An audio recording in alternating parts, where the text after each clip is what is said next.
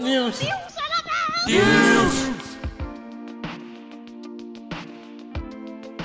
Velkommen til uh, Livs, en dansk sæson... Se- okay, der fuckede jeg allerede op. Sådan. Vi prøver igen. Super. Velkommen til uh, Livs, en dansk CSGO podcast, hvor vi hver uge diskuterer de seneste nyheder, transfers, kontroverser og meget mere inden for Counter-Strike-scenen. Jeg er jeres vært, Kasper Kasper Tofting, og inden det er, vi introducerer dagens gæst, så har jeg lige øh, endnu et par ting, der jeg gerne vil sige. Og det er først og fremmest øh, tusind tak til jer, du lytter med. Det her det er bare et hobbyprojekt, så jeg er utrolig glad for, at øh, der er nogen, der gider at lytte til det og følge os diverse steder. Og øh, med det, så kan jeg også sige, at vi er altså på Instagram og Twitter og over det hele. Øhm, Instagram og Twitter, det vi bruger hyppigst, så hvis der er, man gerne vil gøre det ekstra, så kan man hoppe ind og følge det links, det er i episodebeskrivelsen. Men nok om det. Nu skal vi altså videre til dagens gæst, som er ingen ringer end Dennis VNG Vang. Hej Dennis. Hej Kasper, det bliver godt det her. Uh, det håber jeg i hvert fald, fordi at uh, du er uh, en klog herre inden for Counter-Strike. Du er kommentator, du er livestreamer, tidligere professionel og tidligere e-sports agent. Så du har mange ting uh, under bæltet der. Um, det var ligesom der snakkede med Risk. I, I har fandme gang i mange ting. Det må man sige. Vi har også været i gang i 100 år, Kasper, så efterhånden så kommer man omkring alle tingene, ikke? Men jeg synes egentlig, det er ret fedt, fordi det er jo det e-sporten kan, det er, at der er plads til at, at være med til så mange forskellige ting. Og jeg synes, man lærer noget nyt hver gang, man berører et eller andet. Ja, det tror jeg på, og der er så mange forskellige muligheder inden for branchen også. Øhm, så med, med alle de ting, du har lavet, hvad nyder du så allermest? Er det at kommentere? Er det at forhandle med de her spillere, som du har gjort, eller dengang du selv spillede? Oh, det er et virkelig godt spørgsmål. Øhm, jeg tror, at øh, først og fremmest, så ligesom alle andre, der følger med i Counter-Strike eller er omkring e-sporten, så tror jeg, at de er gamere, og, øh, og derfor så hælder jeg lidt hen til den der spillerdel, der er. Og øh, når jeg så siger det, så er det sådan taget lidt ud for tid og sted, fordi lige nu, hvor jeg er nu i livet, der, der elsker jeg at være caster, elsker at være på tv, elsker at lave de her ting omkring holdene og komme tæt på dem på den måde, Ja. og synes absolut ikke, at jeg har tid til at være spiller, men, men hvis jeg kunne, kunne rejse tilbage i tiden og, og, og bare leve af at spille Counter-Strike, så synes jeg, at det har været, måske har været det aller, aller sjoveste, men, men der er noget fedt ved alle de her ting. Ja, og det synes jeg også. Altså, nu har jeg også selv kommenteret en lille smule, og, og jeg synes også, det er fedt. Nu hvor jeg ikke selv er så god til spil, så jeg ligesom kan bidrage med noget andet. Øhm, så det er meget fedt. Men vi har et par ting, vi skal snakke om i dag, Dennis. Vi Ja. skal snakke om nogle transfers. Vi skal snakke om den her RMR-turnering, som der begynder øh, at, at snige øh, sig frem. Og øh, så en lille smule omkring alt det her med stress og øh, folk, der øh, lige så stille begynder at og, og skifte, skifte spillet ud med noget andet, øh, tage pauser og så videre. Øhm, så det er i hvert fald et par af de ting. Men øh, skal vi ikke bare prøve at springe ud i det? Lad os gøre det.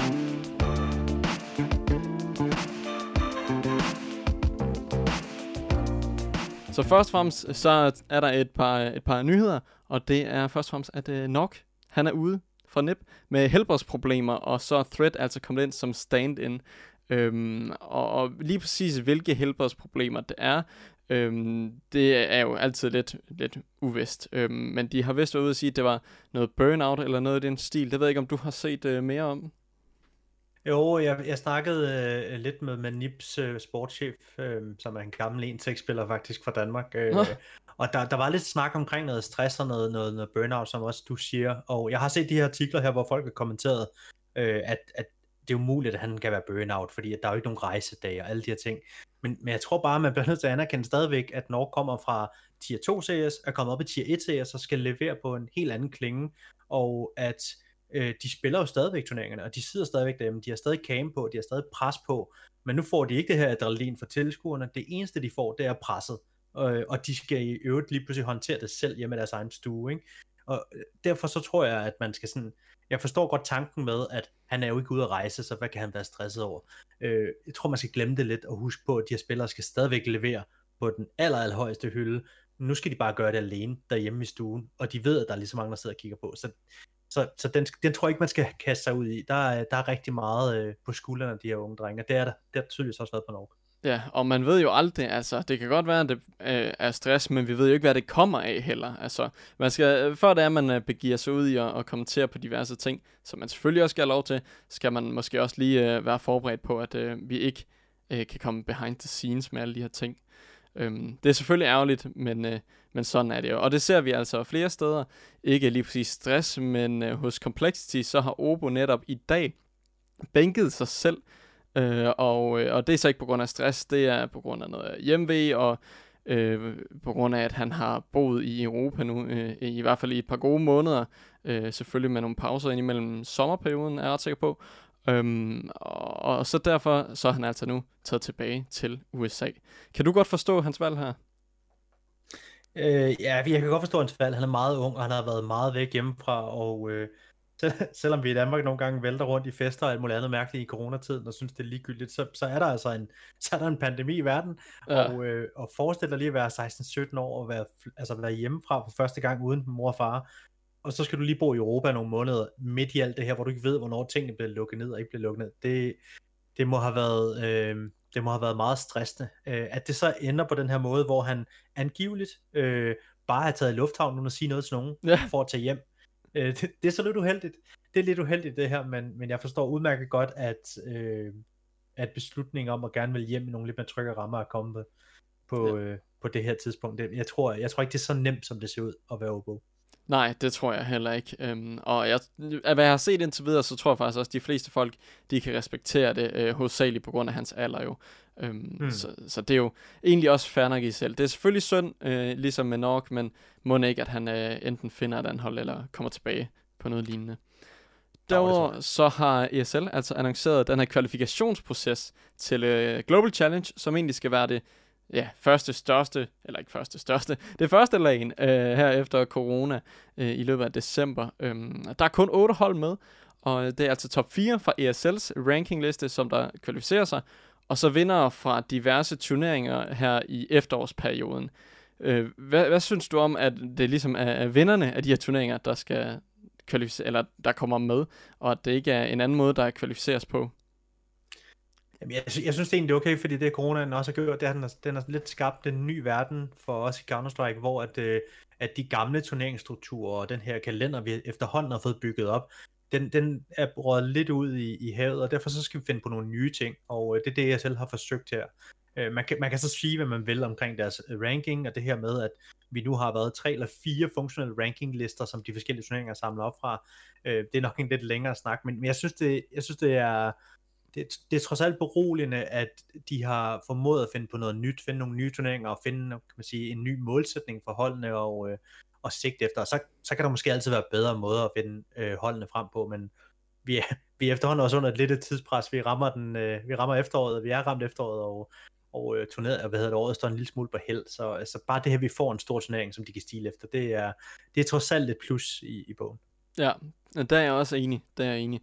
Øh, jeg ved så ikke lige helt præcis, hvad de gør, hvis øh, Astralis ender med at vinde alle fire turneringer. Det, det, det må de jo finde ud af. Altså, det kan være, at de får fire, fire lodder, så taber de øh, et par gange i Global Challenge. Det er fint. øhm, og med det, så er det ligesom de korte nyheder her, og øh, så synes jeg, vi skal hoppe videre til en lille kort snak om denne uges ranking.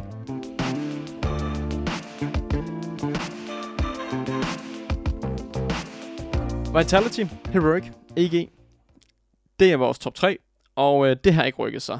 Den har jeg snakket om et, et par gange nu, fordi det er ikke øh, fordi, der sker de største ændringer.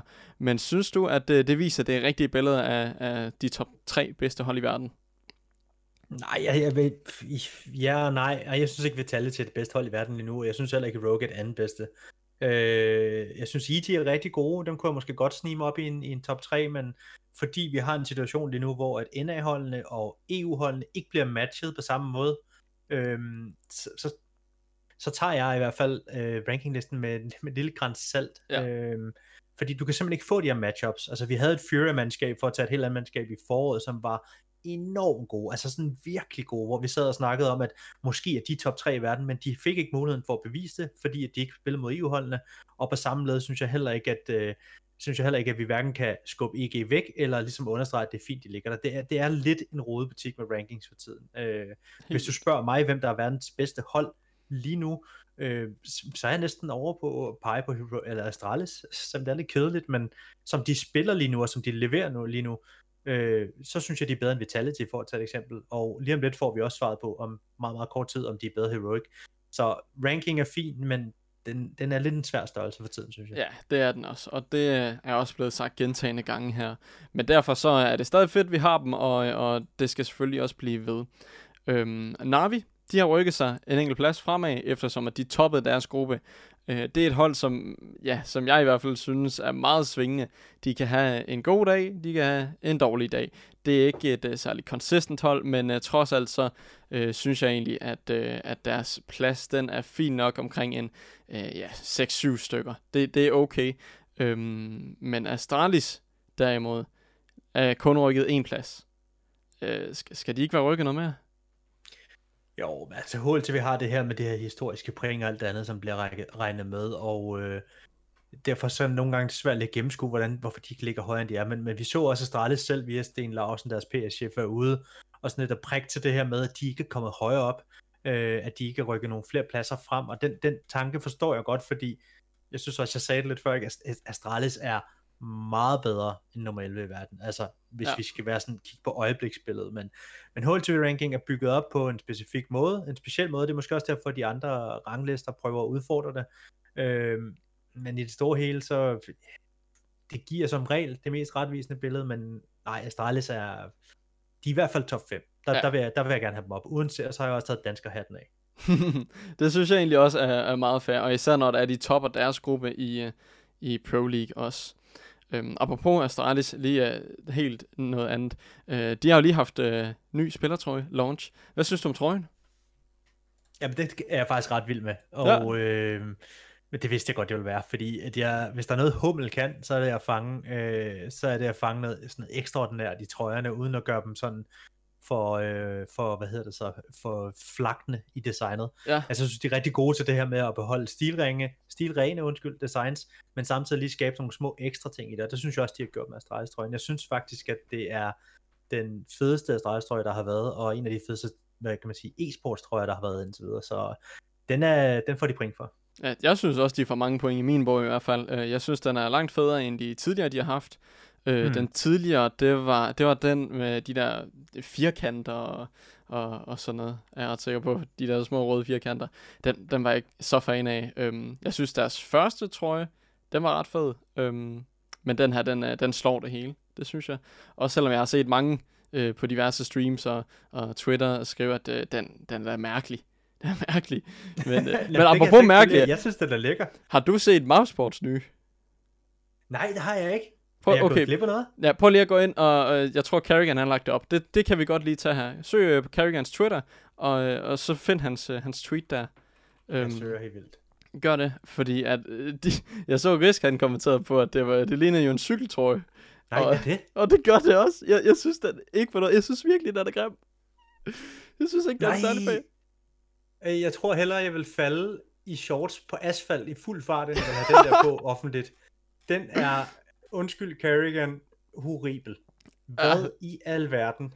Jeg ved ikke, hvad man har tænkt på der. Det er ærligt talt. Uh, hvis der er uh, dem, der lytter med, gerne vil se den, uh, hop ind på Instagram. Der har vi lagt uh, et billede ud af den. Um, jeg forstår ikke, hvordan man kan gå fra den her, ja, fra deres tidligere trøjer, som jeg faktisk synes var virkelig fede, til, til det her. Jeg ved ikke, hvad det der er. Uh, jeg, jeg kan ikke forstå det. Det er i hvert fald ikke Hummel, der har været med der. Det er en ting, der er sikkert. Nej, det... Nå, ja, men den... Øh, det kan det godt være, at der er nogen, der er fan af den, men jeg, jeg synes... Jeg, jeg, jeg kan ikke pakke det Den er simpelthen horribel, Kasper. Ja, det, det synes jeg også. Jeg, jeg ved ikke, hvad der er, man har tænkt på. Det er lidt ligesom uh, kasserne på Astralis, tror jeg tidligere. Det er Minecraft over det hele. Uh, det er jo lige før. Uh, men ja, det var bare lige uh, en lille indskud til her, fordi at det er altid lidt sjovt at se e-sports, tror jeg, uh, og blive, blive lavet, fordi Nå, så synes jeg for eksempel, at øh, det som Liquid de gjorde med deres Marvel-ting, det var sindssygt fedt også. Ja, men det er sjovt, du siger det, for jeg sad lige og tænkte, altså der er ja. jo nogen, der har de virkelig ramt øh, plet, fordi de formår både at lave nogle sindssygt fede trøjer, men de formår også ligesom at prøve at hive fat i nogle andre segmenter, som måske ikke ser Counter-Strike og sige på her, her sker der også noget fedt, altså Marvel-fans, ikke? Ja. Øh, jeg synes virkelig, det var et skarpt samarbejde, og de trøjer, der kom ud af det, var også voldsomt fede, så der, er, der er mousesports, og så er der altså også nogle af de anden gode boldgade. Ja, det må jeg sige. Og det er et af de fedeste samarbejder, jeg har set inden for Counter-Strike længe i hvert fald. Det var, det var virkelig godt lavet. Øhm, nogle andre, som også har nogle gode ting øh, kørende lige nu, det er Spirit. De begynder lige så stille at stige i ranglisten og vise sig frem igen. Øh, de er i stedet to pladser her, og har egentlig spillet okay her i Pro League. Øh, jeg kan ikke huske, kvalificerede de sig? Kan du huske det? Øh, det er jeg faktisk i tvivl om, Kasper. De var i hvert fald tæt på, er jeg sikker på. Øhm, de, de lavede i hvert fald nogle opsæts, og øh, et af de hold, som, øh, som man godt kunne se i hvert fald slå endnu et hold i, i playoffs, øhm, hvis det er, de nu er gået videre. Det, det, er, jeg, jeg, videre big, ikke? Jo, det, jeg mindes altså også, at det var, de gik Jeg er videre. ret sikker på, at de går videre. Jeg er ret sikker på, at de sluttede tre eller fire i gruppen og gået videre og skal møde Big. Ja. Øh, hvis jeg ikke husker helt forkert. Men Spirit er altså kæmpe overraskelse, men det er jo nærmest, er det ikke bare sådan en ting, der efterhånden har været i Counter-Strike i rigtig mange år, at vi har hele tiden et hold fra øh, Østeuropa eller, eller lidt længere hen østpå, ja. som sådan kommer ind og overrasker alle. Altså bare sådan, bare for at tage den ypperste af dem alle sammen, da Gambit vandt majoren på et tidspunkt. Altså, ja. vi har hele tiden haft nogen, ikke? Så har vi haft... Øh, Avantgarde. Avantgarde, vi har haft de her åndssvage med, øh, med Heinz, som jeg simpelthen ikke husker, hvad hedder det nu. Hvorfor kan jeg øh, det? Med Hein. Øh... Og de har sådan en hej-logo. Ej, det er pinligt. Hvad, ja, hvad de hedder? Jeg, jeg kan godt huske det nu. Nå, men der har været rigtig var... mange sådan spirit-type hold, hvor at man, når de kommer ind i turneringen, så kigger man på dem og tænker, nå, de kommer til at slutte ned, og dem skal vi ikke bekymre os om. Og øh, 4-5 kampe senere, så er det der altså. Og øh, det, det, det synes jeg også bare er fedt, at vi har en e-sport til en Counter-Strike, øh, hvor at sådan noget kan ske, hvor at holdene kan gøre det her, øh, hvor holdene kan tage den her, vi kalder det ends-rejsen, øh, ends, der gik ja. fra at kvalificere sig via minoren til at gå hele vejen til finalerne og det hele. Altså, den her rejse her, den synes jeg er super fed, at man stadig kan tage. Ja, men øh, øh, i forhold til, hvad jeg har set øh, i Counter-Strike de sidste fire år i hvert fald, Spirit, det er sådan et hold, som der, ja, lidt uanset line-up'en, så bliver man lige mindet om den en gang om året. hmm. Det synes jeg altid, jeg har set. En gang om året, nå, så har de lige præsteret lidt, øh, men glemmer dem lidt bagefter. Det kan være det, fordi at spillerne, de bliver, ja, taget øh, af Force, eller lige pludselig af Navi, eller et eller andet i den stil. Øhm, men de gør det i hvert fald godt lige nu, så nu må vi se, om det fortsætter. Og øh, med det så fik vi egentlig konkluderet det vigtigste på rankinglisten. Det, der er ikke sket så meget den her uge. Der har kun været Pro League, og det er sådan set det. Så skal vi ikke øh, videre til noget af det mere spændende, som er de her transfers. Jo da.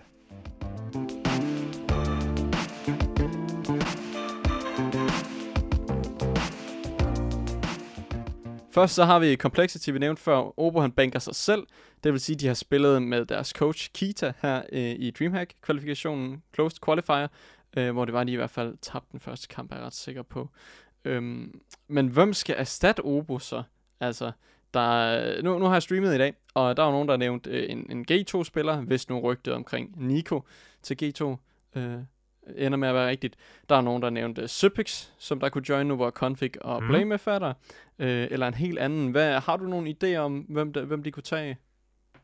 Jamen, jeg synes, der er faktisk, jeg synes faktisk, der er rigtig mange muligheder. Øh, jeg tror egentlig, øh, jeg tror egentlig allerhelst, at Complexity vil, vil beholde Obo, men problemet er, at lige nu har man en, et turneringsform, hvor de er i Europa, og de skal spille deres kampe færdige her, og der kommer nogle andre turneringer, de skal, de skal tænde også, og derfor så, så så uh, lad Obo i hvert fald vente på sig, hvis ikke han vil tilbage til Europa, det virker det ikke rigtigt til. Nej. Øhm, jeg tror, og nu drømmer jeg lidt, men hvis vi skal lege videre med det her med, at de gerne vil bygge et juggernaut hold, og de gerne vil, øh, de gerne vil rasle lidt med, med penge på, øh, på og købe folk fri, ja. øhm, hvorfor så ikke tage en tredje dansker og købe Valde ud af OG og oh. ind på det hold der? Øh, det vil være lidt af en drømmesigning, og jeg synes faktisk også, at hvis vi kigger på holdet sammensætning og rollerne, så vil Valde også passe perfekt ned i det. Så øh, jeg tror ikke, det sker, men hvis du spørger mig, hvad drømmen er, så, øh, så er vi helt klart derovre. Ja, og spørgsmålet er også, det er noget, jeg tror, jeg snakkede om det i det tidligere podcast eller forrige. Altså, okay, der, der skal snart til at ske noget. Jeg ved godt, at de klarer sig egentlig okay. De, de slår nogle af de hold, de skal, og så videre. Og et spændende hold med øh, både nogle, nogle erfarne spillere og nye spillere. Men det er som om, at de snart enten bliver nødt til at lave nogle ændringer, eller tage det næste step. Øhm, nu, nu røg Voxic så til Cloud9. Det var ellers et sted, hvor jeg synes, det kunne være fedt at, at se ham øh, mm. at løfte. Men, øh, men uanset hvad, det med, med Valde til, øh, det kan jeg godt forstå. Og jeg synes også, det med danskeren, det giver ret god mening egentlig. Øhm, når de allerede har Jamen, to Jamen også fordi det er ikke så længe siden, jeg snakker med Valde, hvor vi snakker om det her med OG. Øh, jeg tror egentlig, han er rigtig glad for at være der. Det var slet ikke det, som snakken gik på. Men han snakker også om det her med, at det var jo det var meget forskellige personligheder på grund af de nationaliteter, der nogle gange var samlet, fordi det var så forskelligt. Øh, det tror jeg ikke er et problem nødvendigvis, men jeg tror, det, øh, jeg tror godt, det kan være en udfordring, når man skal levere sit allerbedste i kampene, når tingene spidser til. Og der kunne jeg bare godt se ham være meget, meget, et meget bedre fit ned i Blame for Complexity øh, puljen af, af spillere i stedet for, så det kunne blive rigtig varmt. Og så snakker vi med Juggernaut, så må han gerne sige det ord, fordi så er ja. vi altså derhen, hvor det er på papiret et sindssygt godt hold. Endnu bedre end dag i dag. Og jeg tror også, at nu hvor Obo han bænker sig selv, som egentlig var en god spiller, øhm, og det hele, så de bliver nødt til at tage det ekstra skridt nu. Det, øh, mm, det, det er nu, enig. de kan, og det er nu, de skal finde øh, den her store profil, som så skal fuldende, øh, så at de også kan komme endnu længere op. Også selvom de faktisk har klaret sig rigtig godt. Øhm, og, og øh, med alle de her juggernauts og så videre, så er der jo den helt nye spiller, Cloud9, som vil er det her Colossus øh, og det hele. Oh. Øhm, og de har simpelthen signet to nye, udover Alex. Det er ham her, øh, King, King Me- Messi. Jeg ved ikke, hvordan jeg skal udtale det. Er, er det ikke bare Messi? Jeg tror, Messi er rigtigt. Jo, jo jeg tror, Messi er rigtigt. Folk de bliver ved med at tro, at han er fra Barcelona. det er utroligt. Øhm, og så er Voxic også joinet. Messi, han øh, er øh, værd øh, 3,2 millioner i forhold til, hvad der er, de har betalt og så videre. Og øh, Voxic, han øh, er simpelthen 8,5 millioner kroner værd. Hvad, hvad synes du om den her sammen, øh, sammenhæng indtil videre af de her tre spillere? Tror du godt, det kan lykkes? Og hvem skal de finde som de næste to? Ja, men det har jeg faktisk siddet og tænkt meget over det her med de næste to år. Jeg har også prøvet sådan lidt at banke lidt på vandrørene, fordi der er altid nogen, der ved noget. Ja. Men øh, Cloud9 har faktisk været rigtig dygtig til at holde det tæt den her gang. Øh, jeg har ikke kunne finde nogen, der præcis ved, om det er endnu. Der er nogen, der har nogle enkelte små bud, men der er faktisk ikke nogen, der peger på de samme spillere. Det siger mig jo, at det er der ikke rigtig så mange, der ved, udover dem, der reelt ved det. Det kan også ja. være, det er fordi Cloud9 simpelthen ikke er lykkes med at købe nogle af dem fri, som de gerne vil endnu. Ja. Øh, hvis vi skal tage fat i de tre, der er der nu, så øh, Alex er jeg kæmpe fan af. Jeg synes virkelig, han gjorde et godt stykke arbejde i Vitality. Jeg synes også, vi kan se, at efter han forsvandt derfra, er tingene faldet lidt fra hinanden. Øh, der er ikke lige så meget plads til stjernespilleren. Øh, Saibu skal til lige pludselig, og øh, der er ikke nogen til at holde op i hånden, når man vil, så han skal til at arbejde lidt for sig selv. Og det har han sværere ved, end han havde, da han havde Alex ved siden af sig. Øh, så ham er han stor, ham er en stor stjerne også. Øh, Vosik også selvfølgelig sindssygt god spiller i Mousesports, og så er der det her ubeskrevet blad i Messi. Øhm, Messi har et kæmpe potentiale. Det, det, det, synes jeg, øh, det synes jeg ikke, der kan være tvivl om. Problemet er bare, øh, et, han har ikke rigtig spillet øh, mod særlig mange gode modstandere, øh, rigtig gode modstandere, og øh, var jeg bare lige nysgerrig, så jeg tjekkede op på hans sidste 20 facet kamp. Jeg ved godt, det er sådan lidt, men ja, ja. Han, der har han heller ikke rigtig når, øh, spillet mod særlig mange gode, når han gør det i FPL og sådan nogle ting. Øhm, så bliver han også presset, altså så bliver han presset på scorebordet. Jeg har ikke set kampen, altså det er jo sådan et, det er jo sådan et meget overordnet billede, ikke? Ja, ja. Øh, så det helt store spørgsmål er, hvordan, hvordan reagerer han, når han møder et brandvarmt Astralis-mandskab, eller et Navi-mandskab, eller et øh, EG, eller et eller andet. Hvordan ja. reagerer han så? Kan han så stadig være øh, den firepower, som de tror, han kan? Øhm, og den sidste ting, som, som gør, at jeg bliver at jeg er sådan lidt i tvivl om, det her det er den rigtige sammensætning, det er, at angiveligt var en af de helt store problemer i Mouseboard, øh, var Vosiks opførsel. Øh, at han havde meget svært ved at indordne sig. Han øh, var øh, lidt for højt råbende, lidt for larmende, lidt for ballademager. Og øh, vi skal ikke skære folk over med nationalitetskniven øh, mm. altid. Men englænder og UK øh, spiller generelt har i hvert fald et stort rygte. Og hvis det er rigtigt, hvad jeg hører omkring Alex, øh, så holder det også lidt stik det her med, at de er altså også ret stålfaste på deres meninger. De kommer ikke til bare lige at slippe det, hvis de mener et eller andet. Der kan jeg godt se en lille, sådan, en, en lille bombe ulme lidt under overfladen, hvis vi har tre spillere allerede nu, som har meget skarpe meninger, og som gerne vil have deres øh, vilje igennem, hvor man vil. Ja. Øhm, fordi så, så bliver det svært, når de bliver presset. Så får de en fin honeymoon period, to-tre måneder, og så kommer det her så kommer det her stykke, hvor der skal leveres et stykke arbejde, hvor man skal affinde sig med, at man kan ikke bare spille, som man selv vil altid. Man skal gøre noget fælles. Ikke? Så jeg er, ikke, jeg er ikke ubetinget fan af Cloud9's sammensætning og så videre. Men det kan være, at de sidste to spillere, det er det, er det der ligesom er prikken over i. I don't ja, know. det er jo det. Lad os håbe, Woxic, han øh, gør som der han udtalte til HLTV. Han finder øh, den rigtige Woxic, den, den nye Woxic. Så det, det ikke noget problem der. Det kunne være rigtig lækkert, fordi han er en sindssygt god spiller, og virkelig underholdende også at se øh, med hans sensitivity der. Helt vildt. Det er helt vildt grineren. Men, men har du spekuleret på, hvem det ellers kunne være? Der er nogen, der snakker om Fur og Taco, nu hvor MBR de øh, er opløst, øh, eller skal Amanek ind og join, øh, hvis det er, at igen det her Nico G2-rygte. Det, er, er der ellers nogen, som du føler, der vil passe ind? Nej. Øh, nej, nej, nej, de spiller tre mand. selvfølgelig er der mange, der vil passe ind, men, men jeg har faktisk virkelig svært ved at se, hvem øh, de to sidste skulle være, fordi øh, jeg, jeg synes lidt, vi mangler limen på holdet. Det kan ikke være ja. Messi, han er for ung. Øh, og det kan ikke være Alex, når han, altså han, han skal nok være der om 12 måneder. Men lige nu skal han sammensætte et helt nyt hold, han skal lige selv i gang, han har selv holdt en pause, øh, han skal til at arbejde med nogle nye nationaliteter, der, skal, altså, der er rigtig meget arbejde på en game leaderens, øh, hvad hedder det så, tallerken endnu. Så han kan ikke være limen. Så det er jo sådan en, øh, nu siger han spiller, det bliver ikke ham, men det, det er jo sådan en subtype, ikke? Men det skal samtidig være en, en type, som også tør øh, sige noget, der også tør tage ansvar på holdet, sådan nogle ting. Og, ja. og dem er der bare virkelig ikke særlig mange spillere af lige nu. Altså, de hænger bare ikke på træerne. Øhm, så, så, så skal det være sådan en Armanek-type, altså som du siger, som ja. måske på papiret ikke lige er ham, der går ind og skyder de der 25-30 hver gang, men han kommer måske til i hvert fald at have noget ansvar på omkring holdet for at få de andre spillere til at levere. Øhm, jeg tror også, jeg tror også, at derfor vi ikke ser Cloud9, øh, at vi ikke har set dem annonceret i sidste, undskyld. Fordi jeg tror virkelig, at det er et kæmpe puslespil for dem lige nu, hvem de to sidste skal være for, at det her det kan blive øh, mere end bare sådan et gennemsnitligt hold. Ja, og, det, og jeg tror også, der er meget pres på dem, fordi indtil videre, så har de jo været rigtig gode til at, at hype det op til, at det skal oh, være yes. det helt store. Så hvis det er to middelmodige spillere nu, så tror jeg, der er mange, der bliver pænt skuffet. Øhm, men så kan man sige, hvis det så virker, så øh, prover de jo bare hatersne totalt wrong. Øhm, men, men det bliver rigtig spændende at se, og der sker generelt rigtig meget her. Øh, en, øh, hvad hedder det, Jack Etienne, CEO af Cloud9, har også været ude og lavet et kæmpe interview omkring Cloud9 øh, fra Major Sign i 2018 af, hvor der han fortæller, at øh, siden den sejr der, så er det jo egentlig bare gået en vej, og ja, det er sgu nedad, i hvert fald på ranglisten.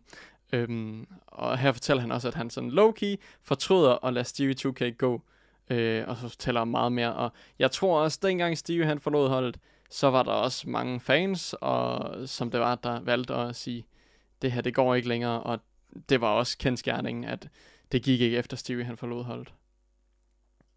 Ja, ja, men det var det jo, og øh, det der jo med Jackie Chan og øh, Cloud9 var jo, de, de sov lidt i timen, synes jeg, bagefter. Altså, de, de leverede et enormt godt resultat, og de leverede et resultat, som de, jeg tror ikke engang selv, de har turde drømme om. Ja. Og på bagkanten af det her, så havde de jo nogle muligheder for ligesom at hive nogle nye spillere ind, fordi Skadule tog øh, øh, ved selv og bænkede sig selv, så jeg ikke husker forkert, Stewie forsvandt også, ikke? Ja. Man havde på et tidspunkt, man har man havde i hvert fald pengene, man har navnet, og man havde nu også øh, meritterne til ligesom at sige, til at hive de rigtige spillere ind. Men nu ved jeg, øh, kvæg mit virke som til igen, jeg kan ikke nævne nogen navn, Nej. nu ved jeg, hvad det var for nogle spillere, Jackie Chan og Company hævde fat i, og det, det var bare ikke for den hylde, altså, det var som om, at man, jeg ved ikke, om han troede, han var Copenhagen Flames og skulle til at bygge nyt talenthold op, eller hvad det var. Jeg, jeg ved ikke, hvad tanken var, men det var i hvert fald, jeg synes ikke, han udnyttede, jeg synes ikke, de udnyttede den position, de havde fået på det tidspunkt her.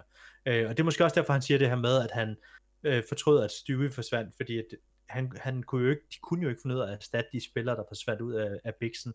Øhm, og så, så går det nok også kun en vej. Det sjove ja. er, at han siger det her med, at han fortryder, at, Stewie, øh, at han lå Stewie gå. Men hvis man lige spoler tiden tilbage og husker, hvad der skete omkring det her, så var der jo nærmest sådan en halv krig på Twitter, hvor at Jackie Chan er ude at sige, at, øh, at han er sådan lidt øh, fortørnet over, at Stewie har abandoned dem. Øh, oh, og sådan ja. ting. Efterladt dem, hvor Stewie han skriver, come on Jack, we both know that abandonment is not the right term. Altså han går ind og siger, det er jo ikke, det er jo ikke sandt, det er jo ikke sandt det du siger, det er jo ikke mig, der har forladt jer. Så der var, der var noget larm omkring det der. Altså, det, det var ikke bare et øh, i gnidningsfrit skifte. Så Nej. jeg tror måske ikke, han havde muligheden for at beholde ham. Det, det er mit bud. Nej, det tror jeg heller ikke.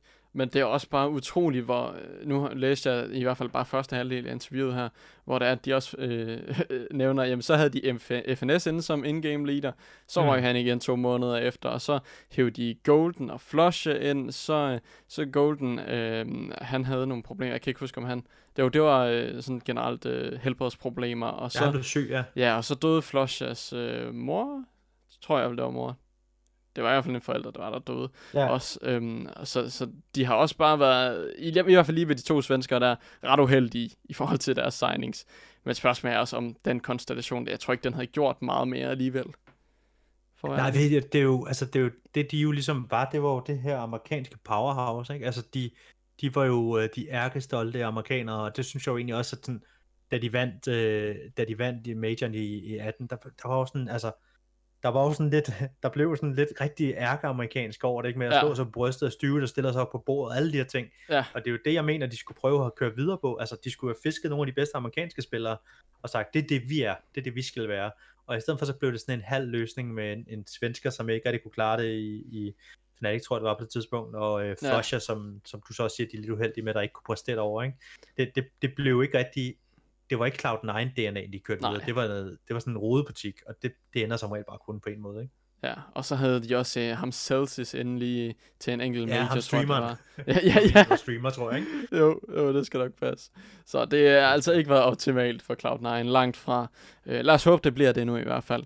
Det kunne uh, være. Lad os også håbe, det bliver optimalt for Nico, fordi at G2, de har skulle budt på ham, ifølge rygterne, og uh, det giver god mening, fordi så vil han kunne spille sammen med sin fætter, Hunter. og øh, det må der være lidt fedt over. Øhm, og så går rygterne på, at Amanek han skal ud. Øh, tror du reelt set, at det her skifte, det sker? Jeg tror, så... der sker en af to følgende ting. Enten så bliver Nico i, øh, i face, og så kommer der en anden indgame leader ind, i stedet ja. for ham, altså så han får lov til at være Nico. Det skal og, han også. Eller også, eller også så rører han til G2, som, som bud er nu. Øh, jeg vil helst Ja, det, åh, hvad vil jeg helst? Jeg vil helst have på, jeg vil helst ham på G2. Ja, fordi det er et sindssygt hold, men jeg har stadig den her drøm om, at Broke rører ud, øh, og Fallen kommer ind, og at så Fallen indgame leaderen, og så ved jeg godt, så øh, er der nogen af jer, der allerede sidder derude og slår en koldbøt, forhåbentlig ikke imens I køber og tænker, mm, Fallen er alt for afdanket. Det ved jeg, det hører jeg, men vi skal også huske, at Face består af kæmpe stjerner, og kæmpe stjerner lytter altså ikke til hvem som helst, men de lytter til forlen, og så ja, må Face bare leve med at have en stationær, ordinær AVP, der ikke kan så meget mere, men som i hvert fald ved alt om, hvordan man skal spille som hold, og har respekten for selv Nico øh, på det hold. Ikke? Ja. Så det er den ene drøm, jeg har, det er enten, at han kommer dertil, også det her, som du siger, at Nico og det her G2-rygte er mere end bare et rygte, og at han kommer over og spiller sammen med Hunter, fordi så, øh, så, så er de for alvor tilbage som et top 3 hold i verden, ja. hvis det sker. Så kan man snakke om en, en juggernaut, som det er, at uh, oh, Complexity yes. prøver at lave. Uh, og det tror jeg også bare vil være spændende. Nu har vi set Nico i, hvad er det, omkring 3-4 år, eller noget af den stil, bare ja. uh, sidde på face, og har selvfølgelig også gjort det godt, men det uden en ordentlig IGL, så han skal, han skal jo bare være, hvor han er bedst, og det er jo ikke uh, i in-game leader-rollen, overhovedet ikke. Enig. Øhm, og så kommer vi videre til danskerne, fordi at øh, der sker en masse rotationer, rokeringer. Øhm, det er hele fødekæden jo, som der er der er i gang her. Ja, det kan jo ben shuffle. Ja, det er så. og det er ikke engang løgn. Øhm, Mad Lions, en, det, det er toppen af fødekæden. Kan vi godt blive enige om det? I forhold til de tre øh, hold her. Jo, på listen der. Jo, jo, helt jo, klart. På, jo. Øhm, og så har vi Asilian og Innocent, som der er der rygtes ude, hvor at Huxi og Refresh så skal ind. De kommer så ind fra Existence, hvor det er, at de så forlader holdet, øh, hvor at Mertz og Manx, de så skal join. Øh, derudover så er Hectors i dag blevet fritstillet, øh, eller i hvert fald ikke længere på holdet ved Existence. Mm. Så noget siger mig, at øh, der skal endnu en spiller ind der. Hvem det er, ved vi ikke endnu. Øh, men faktum er det, at øh, Command Flames så kommer til at øh, miste Mertz og Manx. Det er rygter indtil videre. Øh, det eneste, der er bekræftet, det er vel egentlig Hectors, som der er derude af Existence. Er ja, ja, det er den eneste, der er sådan rigtig understreget. Ja. Øh, men det er jo ikke, det er jo ikke altså, øh, lige præcis, det her rygte er jo, er jo relativt nyt, men rygtet om, at Cillian skulle være på vej ud, har jo været der øh, ret længe nu. Øh, jeg tror, ja, det, det er halvandet måned siden, at det blev sådan første gang blæst op, hvor at øh, Peacemaker var ude og sige, at det passer simpelthen ikke. Øh, og Cillian var ude og grine lidt af det på Twitter. Øh, den her gang er der jo foruroligende stille, øh, stille omkring de her to personer. Der er ikke nogen, der siger noget til det. Det kan være, fordi de øh, et er trætte af at svare på rygter, eller to, hmm. fordi der måske er noget omkring det. Øhm, jeg synes, jeg tror, at Mad Lions kunne være et bedre hold med, øh, med Huxi og Refresh øh, i forhold til Asilian Innocent. Så hvis vi skal være sådan helt kolde og kyniske og bare kigge på udskiftningen, ja. øhm, så synes jeg, det er et plus for Mad Lions, hvis det lykkes for dem det her, for de her to ind. Helt klart. Øh, Asilian har et loft, som han øh, har haft svært ved at bryde som spiller, både som in-game leader, men også som individuel spiller. Det tror jeg nok skal komme en dag, fordi jeg, jeg kender måske ikke nogen, der går mere op i Counter-Strike, end han gør, når først han spiller. Nej. Øh, og Innocent, han har bare, altså, han er der, hvor han er, og jeg tror ja. ikke, at det bliver meget bedre. Han var bare en øh, fyldeplads, altså. Ja, yeah. og der synes jeg bare, at Huxi og Refresh har så meget mere potentiale, og i øvrigt også spiller på et, øh, et markant højere niveau, når de, øh, når de spiller godt end de to andre. Yep. øhm, og nogle andre, som det også burde være rigtig godt for. Øh, ikke på spillerkontoen, øh, men øh, på pengekontoen, det er Copenhagen Flames, de, altså efter de introducerede det hold i starten af august, og har allerede solgt Mads og Max, eller ikke endnu, men ifølge rygterne, øh, det må man altså, det er et kæmpe kado til Copenhagen Flames for at gøre det, øh, hvis det selvfølgelig går igennem. Det er utroligt, hvordan de kan blive ved med det, var. Det, men det er, jeg, jeg er sindssygt imponeret. Øh, altså sindssygt imponeret. Øh, uden for mange detaljer, så da Copenhagen Flames startede op igen, øh, om man vil, øh, havde jeg en, en lang snak med Daniel Vorborg omkring det her med sammensætning af hold, og, øh, og sammensætning af hans første hold øh, på det tidspunkt. Øh, og øh, det, den Daniel, som jeg kender, og som jeg også øh, lærte at kende der, det, det er egentlig også det, som, jeg ved ikke, man skal sige, at man er udslagsgivende for Copenhagen Flames, men det synes også, det er sådan lidt af grundstenen i det resultat, vi ser. Han er meget, øh, meget detaljeret. Altså han går meget op i, hvad der er for nogle spillere, der de, de vælger. Han går meget op i det, de rigtige. Det er også med personligheden, også med alle mulige ting. Ja. Øhm, jeg har haft mange samtaler med organisationsejere, hvor jeg har sat, her der er fem spillere, de er gode sammen, og så har de bare sagt, jo fedt, dem tager jeg. Øh, hvor at, øh, altså Daniel var, var slet ikke sådan. Han hørte meget på, hvad vi havde at sige, fordi vi havde en indsigt, øh, men han var samtidig meget nysgerrig, han var meget undersøgende, han var meget øh, detaljeorienteret omkring, om hvad er det for nogle spillere, hvor er de hen personligt, jeg har hørt de her ting, passer det, hvordan kan vi gøre sådan nogle ting. Øh, kort fortalt, så tror jeg bare, at altså, i Dan Vorborg har de en, en, en manager slash coach slash alt muligt mand, som virkelig har sandt for detaljen i det her med at sammensætte hold. Og det gør, at spillere som Mertz, Mangs og alle de tidligere spillere, de, øh, de leverer på 10% bedre, end de ellers kan. Det, det kan næsten det kan næsten sidesættes lidt hen med det samme, som hunden gør, gjorde i hvert fald som spiller. Ja. Det her med at få spilleren til at levere 10% bedre, end de ellers gør. Og så kommer der altså noget mere potentiale til sygen, der ellers været. Så, så Flames gør det enormt godt. Der er alt verdens respekt derfra. Ja, det må man sige. De, har, ja, de, de gør det igen jo. De er jo ja, e-sportens svar på, på Ajax lige nu i hvert fald. Oh, yes. øh, det må man sige. Den har de øhm. taget for Trick Dude. Altså, det var jo deres, det var jo deres Nå, ja, det er gamle dage. Det kan jeg da godt huske for et par år siden. Altså, ja, og det, jeg, jeg ved, at Trick vil gerne tage den tilbage, den plads. Øh, det, det er også fedt, at der er to, der ligger og kæmper op den her, men lige nu må vi bare sige, Flames er en talentfabrik uden sammenligning, ja. som det spiller lige nu.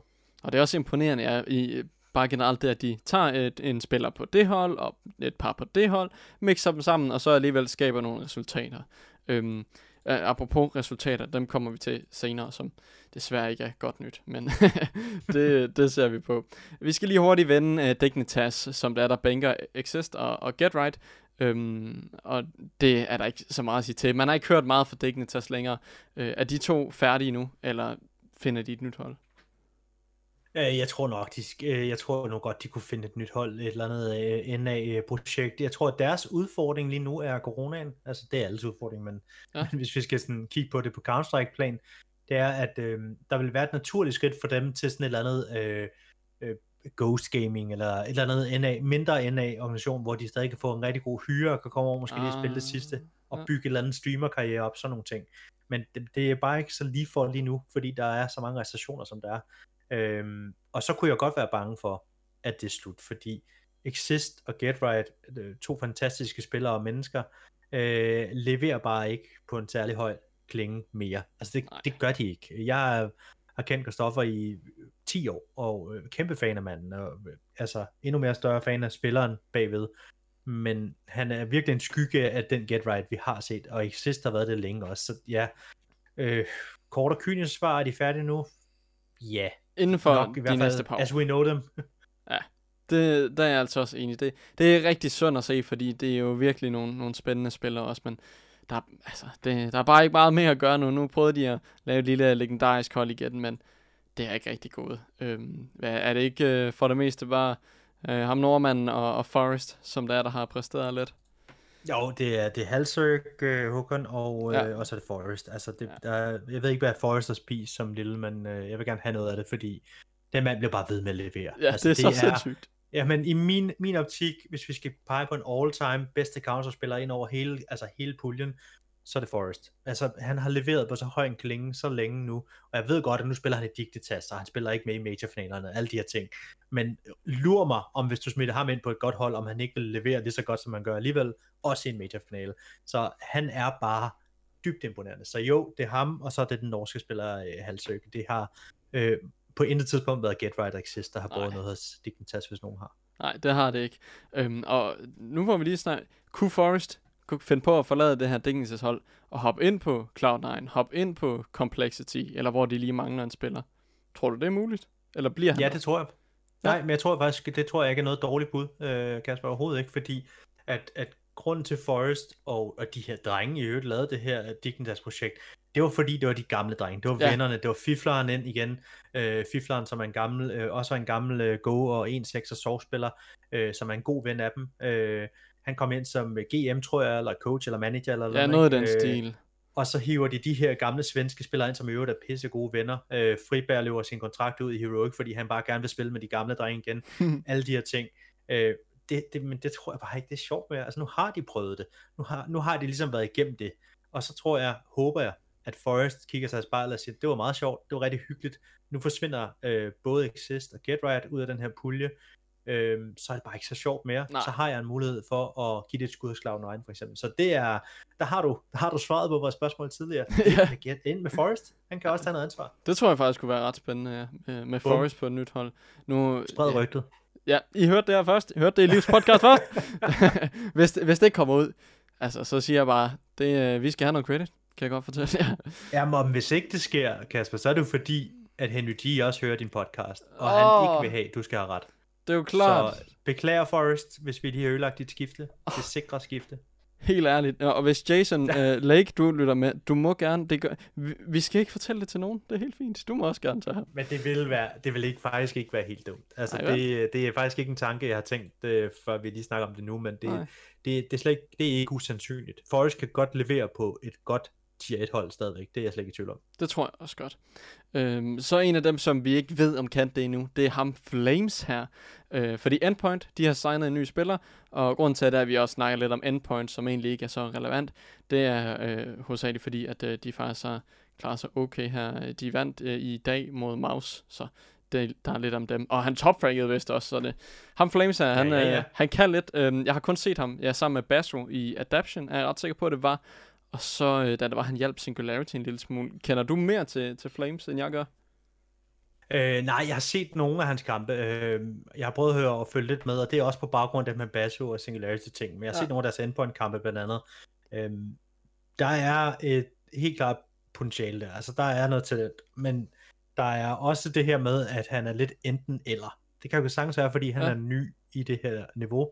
Øh, men altså i dag er han med til at være en kæmpe faktor i at slå Mousesports, og vi skal tilbage uge eller to mod Nexus eller skade, tror jeg, hvor han, kører en rating 026 mod Ja, ja, okay. et, altså Nexus eller skade er ikke gode hold. Nej. Så, øh, så det er den anden boldgade, der er. Så, så, så i forhold til det med, om Flame skal være det store nye, det, det, nej, ikke endnu, der er, jeg, Nej. der er jeg slet ikke henne, men der, der, han er spændende. Han har eddersprøjt med spillet nogle vilde kampe, blandt andet mod Mousesports nu, men også tidligere, både for Endpoint og for nogle af de her mixhold. Så der er en spændende spiller i det her, men han skal, han skal lige holde op med at levere 0-26 mod Nexus eller skadehold, fordi det, det er ikke godt nok. Så er vi Ja. ja. ikke deroppe endnu. Så øh, det, det er fugl eller fisk, tror jeg. Ja, det ødelægger jo hans chancer for at join Cloud9 nu jo, så det er jo det, er det, er jo det. Øhm, men spændende i hvert fald, og øh, med de her signings og så videre, så hopper vi videre til, øh, til resultaterne i løbet af den sidste uge, hvor vi starter ud med DreamHack Open Fall, den åbne kvalifikation.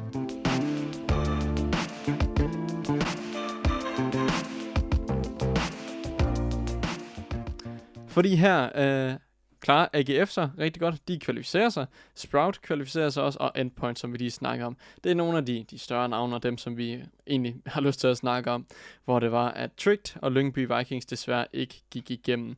Øhm, og man må sige, igennem de her åbne kvalifikationer, de er jo altid øh, både tilfældige, men også rigtig svære at komme igennem, fordi øhm, at, hvad er det, det meste af det, det er BO1, er jeg ret sikker på. Hmm. Øhm, og, øh, og holdene, hvis man møder Sprout for eksempel, som i, den første kamp, så kan det være, at man ikke er varm og så videre, så er man, så er man allerede ud. Så det er imponerende, at, øh, at AGF, de også øh, klarer det så godt, fordi de har fandme spillet godt her på det sidste.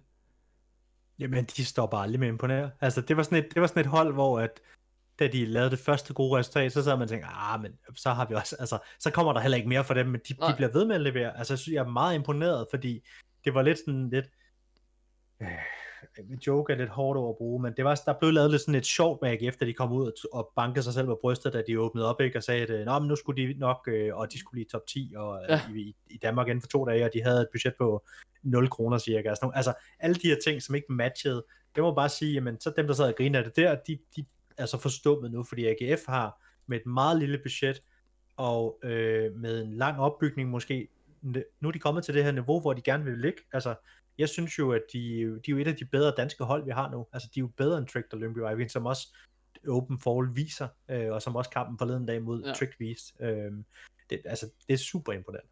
Ja, og så er det godt nok ærgerligt, at de nu i den closed qualifier, som startede i dag, øh, taber 2-0 til Movistar Riders, som egentlig også, hmm. øh, de tabte i hvert fald andet map i, i overtime. Øh, men på den anden side, så er det også spændende, at Larsen øh, præsterer her sammen med Steel og Company, som vi ikke har set sindssygt meget i de sidste par uger, men det er, det er jo et hold, som jeg faktisk er gået hen og blevet en lille smule fan af, hovedsageligt på grund af Larsen. Øhm, øh, ser, ser du meget fremtid i det her hold, eller skal Larsen mest bruge det her som sådan en stepping stone videre frem? Jeg tror, han skal bruge det som stepping stone. Altså, ja. jeg synes jo, Larsen har været et stort talent i Danmark i meget, meget lang tid. Øh, lidt en speciel type af spiller, sådan lidt fanske voldsk og højt råbende. Sådan. Ja, ja. Ikke, ikke den klassiske professionelle Counter-Strike-spiller, men det kan også et eller andet, ikke?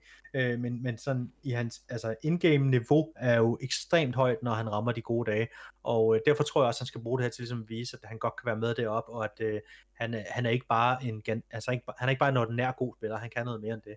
Så jeg, jeg tror ikke, jeg tror ikke, at Moose der rører så langt op, at det bliver rigtig spændende, men han kan godt bruge det som et trin til at komme videre. Og så er jo også AGF, som vi lige snakker om, spiller lige nu, mens vi taler, ikke mens I lytter, mod Mausports, og den står 15-12, altså de presser Mausports. Er, er det, what? Er det, det er ikke helt dumt. Første map, anden map?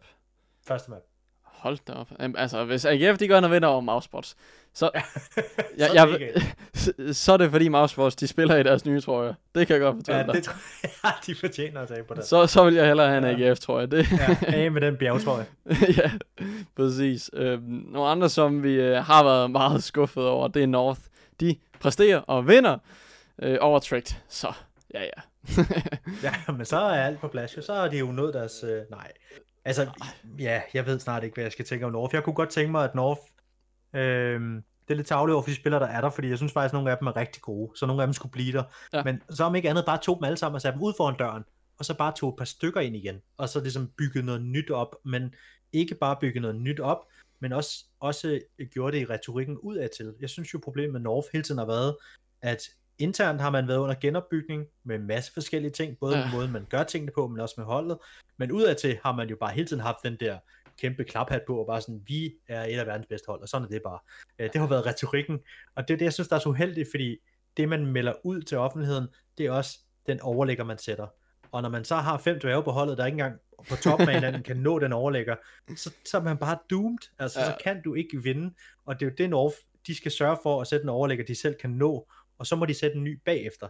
Og den, den øvelse, synes jeg, de har fejlet i. Så ja, de slår Trick 2-0, øh, og, og, så lige om det, så taber de til et eller andet gøjlehold. ja, så, ja. Så er vi, hvor vi hele tiden har været, ikke? Ja, det er ikke engang løgn. Det, det er lidt synd, at når de endelig vinder, så giver vi dem stadig lort. Men, ja, men altså, det, jamen der, det, ja, du har ret. Du har ret. Der er ikke så meget at gøre ved det. Altså, det, det er jo helhedsbilledet, som der er, vi ser, og ja, det er fint nok, de slår trick. Det, det skal de også, kan man sige.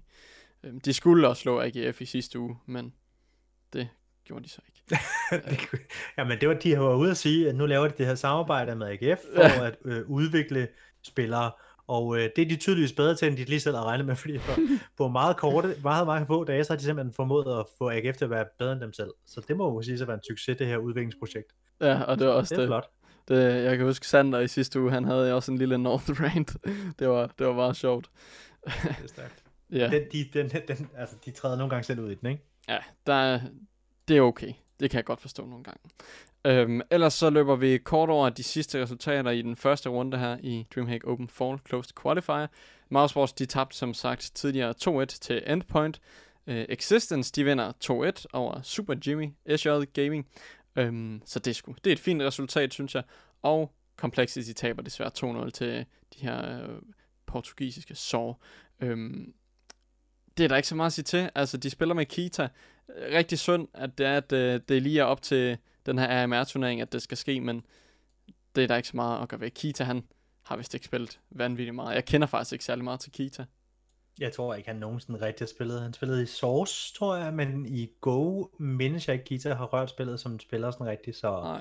det er, det er en unfair, det er en unfair slåskamp, han bliver smidt ind i, og så møder de altså også, øh, nu skal vi ikke ophøje Sove til noget, men de, det er et hold, der i løbet af foråret i hvert fald har lavet nogle skøre resultater og slået nogle gode hold og sådan noget, Ja. så det er ikke sådan et, det er ikke nogen, man bare kan sove sig forbi, og det kunne øh, Complexity tydeligt heller ikke her. Nej, og det er også det. Øh, man skal passe på øh, et af de her hold. En gang imellem, så laver de lige et lille opsæt. Øh, så det er i hvert fald spændende. Og det var den her closed qualifier, og den kører i hvert fald på fuld drøn lige nu. Øh, jeg går ud fra, at de også skal fortsætte her de næste par dage. Øh, så ja, det bliver spændende at se, hvem der vælger at kvalificere sig til øh, den her DreamHack Open Fall, som bliver spillet i midten af oktober, så vidt jeg husker. Det går jeg stærkt ud Det fra. lyder rigtigt. Øhm, og, og så har vi en sidste turnering, vi skal snakke om. Det er Leo Vegas Open 2020, hvor at der var fire svenske hold, nej, tre svenske hold, og Copenhagen Flames. Og Copenhagen Flames, de skal slå de her hold any day of the week. Det er jeg ked af at sige, det skal de. Men de taber øh, i, ja, det er jo så de her fire hold, de taber deres ene kamp, som så var semifinalen, og taber dermed så selve turneringen. Øh, det er jo ikke godt nok, men tror du, det kan have noget at gøre med, at øh, Mank som Mertz måske allerede er på vej væk, eller hvad? Ja, ja, er, der er vel to, der er vel to trin i den raket. Der er vel det her øh, trin, der er det deres første sådan LAN-event, øh, Mm. hvis man kan kalde det det, men det, det var det jo, altså det var LAN, det vi skulle ud og rejse, de Ja. skulle øh, til Stockholm, hvis jeg ikke husker helt forkert, at spille den, og øh, det er lidt en anden disciplin, end at sidde derhjemme med øh, mors kødgryder øh, og spille Counter-Strike. øhm, og så også det her, du siger med, Mangs, Mertz måske allerede på vej ud, vidste måske godt, at de skulle til at blive solgt, og har måske haft det hoved et andet sted, men altså uanset hvordan vi vender drejer det, så at tabe 16-14, 16-5 til Lemon Dogs, et mixhold af semi-ukendte svenske anden øh, niveauspillere, øh, det, det, det er altså ikke godt nok. Jeg er ked af at sige det. Øh, man har Daniel Mertz, der ligger med 1,47 i rating, og så er alle andre, de er under 1. Øh, han er den eneste med plus øh, på scoren. Nå. Øh, det, det er ikke helt godt nok. Slet ikke, når man så ser Lemon Dogs gå videre til finalen bagefter, og taber 16-5, 16-0, tror jeg. Ja, det var Øh, hvis jeg 16, ikke 1 eller husker forkert. 16-0, ja, det er rigtigt. Ja, de tabte en map 16-0, ikke? Nå, så, ja. Så Lemon Dogs var ikke engang det bedste hold, eller det andet bedste hold, at være med til den turnering der, øh, hvilket bare gør Flamesen exit sådan endnu mere, øh, jeg vil ikke sige pinligt, men ikke super godt. Nej, det er det ikke. Lad os håbe, at øh, de kan få det fikset snarest muligt. Det, vi vil jo gerne se Com- Copenhagen Flames klare sig bedre end det der i hvert fald. Lidt synd, når man havde forventet, at de bare trum, trumlede igennem det hele. Men sådan er det jo. Sådan er det jo. Øh, I løbet af den uge, så er der fortsat DreamHack Open Fall Closed Qualifier, hvor vi skal se, hvem der går videre. Øh, en masse danskere med. Og øh, ellers så har vi ESL Pro League, som, øh, som meget snart starter igen. Den starter faktisk først i næste uge. Øh, det er her den 30. hvor der er startet, så Heroic, de endelig skal spille mod hinanden. Hold op, hvor jeg glæder mig til den kamp. Ja, det bliver vildt. Det bliver så vildt. Jeg glæder mig helt vildt som lille barn. Ja, også mig. Den, øh, den vil vi jo gerne have set øh, til, øh, til Cologne allerede der. Så øh, ah, den glæder jeg mig så meget til. Den skal ses. Zulu, send den. vi gør, hvad vi, vi gør, hvad vi kan, Kasper. Lad os nu se, om ikke det kan lykkes. Men altså, åh, ja, Astralis Heroic, det er jo en drømme, drømmekamp. Helt Øh, vildt. men jeg er så ked af, at der har været alt det her ballade med hunden. Øh, og så han ikke er der. Jeg kunne så godt have tænkt mig at se den her Mastermind-kamp med hunden og Sonic og sådan noget, men selve historien med Astralis Heroic i sig selv er stærk nok, så det, det skal nok blive en kæmpe kamp. det bliver helt vildt spændende at se, og så vi endelig kan finde ud af, hvem der er det bedste hold i Danmark, fordi det ved vi ikke helt endnu. Øhm, men nu hopper vi videre fra øh, alle de her nyheder i løbet af den sidste uge, øh, og til en lille leg, som det er, vi har lejet et par gange Uh. nu.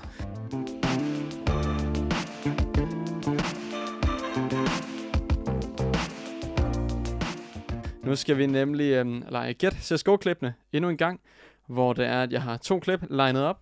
Man kan kun høre lyden, og øh, derudfra, så skal du simpelthen øh, gætte, hvilket klip det er, der er tale om. Det første, det plejer at være relativt nemt. De fleste, de har i hvert fald, jeg tror alle, der har spillet det med, de har Ej, gættet hvor det. ligger du pres på, Kasper. Ja, det gør jeg. ligger du meget pres. Jeg er jo også over 30, skal I huske. Så Jo, jo. Jeg hører ikke så godt.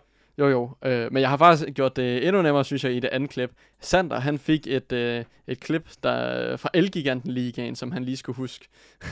Den, Nej, okay, det, det må du ikke gøre mod mig. nej, nej, det er det andet klip heller ikke. Den, øh, jeg, jeg tror godt, du kan den. Hvis man lige øh, tænker den godt øh, igennem. Men øh, hvis du klikker ind på det første link, og øh, egentlig bare begynder at, at afspille den, så, øh, så er jeg klar. Og så må vi jo se, om du kan gætte det. Jamen, jeg prøver lige at kigge en gang her. Lad os se, hvad det er. Yep. Down into a one-on-one. Good trades, but he's already here. Right outside, smoke gonna go up on the other side. He pulls out the pistol. He's got the P250 close range. It's a one shot. He's got a triple. He fakes it once and just goes to check the window. This is all about timing. Does have a Molotov and another smoke, so it could be really rough to actually get through this. He's gonna throw the AWP in. Oh my god! What is happening? Ja, men det er, jeg kan ikke huske kampen, men det er øh, på DOS 2, hvor at, øh, der bliver plantet ind på B-side. Og øh, Simple vælger at øh, kaste sin AV ind over væggen for at løbe bagefter og løbe ind med P250'eren og skyde ham, der havde plantet. Øh, jeg ja. kan ikke huske den præcise kamp. Nej, det var øh, en, en kamp til en stor turnering mod Liquid i hvert fald. Øhm, Ja. Det var Nitro, han var imod der. Og øh, det er jo et ikonisk klip øh, af legenden Simple. Man må sige, han har bare noget med at, at lave nogle øh, sindssyge plays, og det er jo også det, han er kendt for. Øhm, så øh, Jamen altså, jeg har lavet det der, altså jeg har lavet det samme trick, og det har jeg jo gjort, fordi jeg har set Simple gøre det. ja, præcis. Øh, altså, det, det er jo sådan en ting, det giver jo ingen mening. Altså, der er jo ikke, der er jo ikke noget, altså hvis man skal sådan, sådan fagligt kigge på det, så sidder man jo ikke og tænker, det er rigtig smart det her. Fordi Nej. Det er det ikke, men det bare sådan en, det er jo det, han gør. Det er jo det, stjernespillerne gør. De, de influerer os jo og bliver sådan, inspirerer os til at prøve sådan nogle sindssyge ting. Så det, Ja. er, ja, det er et ikonisk klip. Jeg kan fake flash med min Glock en gang imellem. Det virker Sådan. ikke. Og så prøv at tænke det på, at, sjældent. og så prøv at tænke at gøre det med en AVP, som bare flyver over. Det, øh, Der er jo, øh, Hvad? ja, der er jo øh, sådan lidt i forlængelse af den her, jeg ved ikke om du har set, øh, hvis man sidder og holder poppen på train, nu bliver Ja. det lidt teknisk, men hvis man sidder på, som man forestiller sig, man har til og sidder ned og holder pop på train, hvis du så sidder op over poppen som terrorist, og reloader din deagle for eksempel, den har et ret stort klipmagasin, altså der hvor at skuden sidder i. Mm. Når den falder ned, så ligner det lidt en flash. Det var der en Nej. spiller, der brugte for ikke så lang tid siden, hvor et spiller nede, så vendte sig om, og så hopper han så ned og skyder ham. Nej, Så øh, den kan man også lige... Øh, det skal, der, jeg tror, der er to eller tre våbne, hvor at, at magasinet er så stort, at det ligner en flash, når det falder ned. Så øh, Hold det, altså da op. igen, kreativiteten længe leve, ikke? Ja, det må man nok sige. Man har set mange kombinationer ned i PopDog med at fake, at man går derned og så videre. Men, men lige med, med flashen der, det... Eller med, med det det, det kan der noget. magasin. Det, det kan noget, ja. Øhm, og en af de andre pop-versioner, vi har set, det var da Bubski, han havde debut der, hvor han bare kravler ned igennem smoke, og jeg ved ikke hvad. Øhm, så der er mange muligheder i det lille område på mappet. Det er sindssygt at tænke på, faktisk. Utrolig mange. Ja, øhm, men det var i hvert fald det første klip, det var korrekt. Og øh, skal vi så ikke øh, hoppe videre til det andet? Så du øh, afspiller den egentlig bare, når du er klar? Ja, jeg tør næsten ikke, vel? Nå. Jamen, nu har jeg jo en ud af, en ud af to, så jeg kaster mod det. Ready waiting for him right in front. Can they get the timing down? Just moving up on the other side of him and going to be turning his back and down to one health. With the patience play coming out. Flashbang is in there now. 25 seconds. Headshot coming in from What can do? He has to find the bomb and make his way onto a site and look at the angle here. This is not easy. Way out in the open. He gets shot down with the one on three clutch. Oh my god. One health left. Jeg bliver nødt til lige at høre igen. To sekunder. Ja, det gør du bare. Waiting for him right in front. Can they get the timing down? Just moving up on the other side of him and going to be turning his back and down to one health. With the patience play coming out. Flashbang is in there now. 25 seconds. Headshot coming in for What can do? He has to find the bomb and make his way onto a site and look at the angle here. This is not easy. Way out in the open. He gets shot down with the one on three clutch. Oh my god. Øh, hvad tænker du? Åh, oh, den er svær. Ah, jeg, jeg, kan, jeg kan godt give dig en enkelt hint. Ja. Okay, jeg, jeg, jeg kan vælge mellem... Du, du kan vælge mellem to. Du kan enten få, øh, få, få årstallet, eller nationaliteten af spilleren. Jamen, så giver man lige nationaliteten. Jamen, han er dansker. Øhm, Og hvad er det? Hvad, hvad, hvad har du fået ud af videoen indtil videre? Han er, hvad er det? Afslører Ja, han ikke men- på 1 HP? jeg tror, at det er Syps 1 on 3 eller 1 on 4 mod Liquid eller EG. Og så kan jeg simpelthen ikke huske Det, resten af historien. altså, du har ret i den første del, at det er Serpix NV3, jeg er ret sikker på, øh, mod Virtus Pro er det. Ja, så er det ikke den, jeg tænker på. Nå, Nå, ah, men Ja, altså alligevel rigtigt. halv rigtigt, ja. ja, det tæller som halv point, det synes jeg også. Sådan. Det, det er selvfølgelig uh, det uh, NV3 clutch, han laver uh, mod Virtus Pro i finalen i deres første major sejr. Det er altså også fejl, fordi super har lavet mange af dem her, ikke? Så Det er der rigtigt. presser du mig. Og jeg vidste ikke engang, at der var et andet clutch mod EG eller en Liquid i det ved 3 der. Han har en 4, en ved 1 ved 4 eller en ved 3 mod Liquid eller EG, hvor han i hvert fald ender på et HB. Jeg kan ikke huske, om han har det, da den starter. Ah, okay. Øh, og det er relativt nyt. Nå. Det er fra 19, tror jeg. Nå, det er Okay. en snak. Nå, nå, jo, altså alligevel, øh, at det er Serpix, er det hele. Det er jo ikke helt dumt. Det, det synes jeg godt, du kan få halvandet øh, point for i alt Ja, i den her er leg. det nok. Ja, det er bedre end Sander i hvert fald. Ja, men så, så, er jeg, så, er, så er jeg mega tilfreds. Det var det, jeg kom for. Og det, det var godt. Øhm, og med det, så øh, hopper vi altså videre til øh, del 2, hvor der er, vi går lidt mere i dybden med selve Counter-Strike-scenen.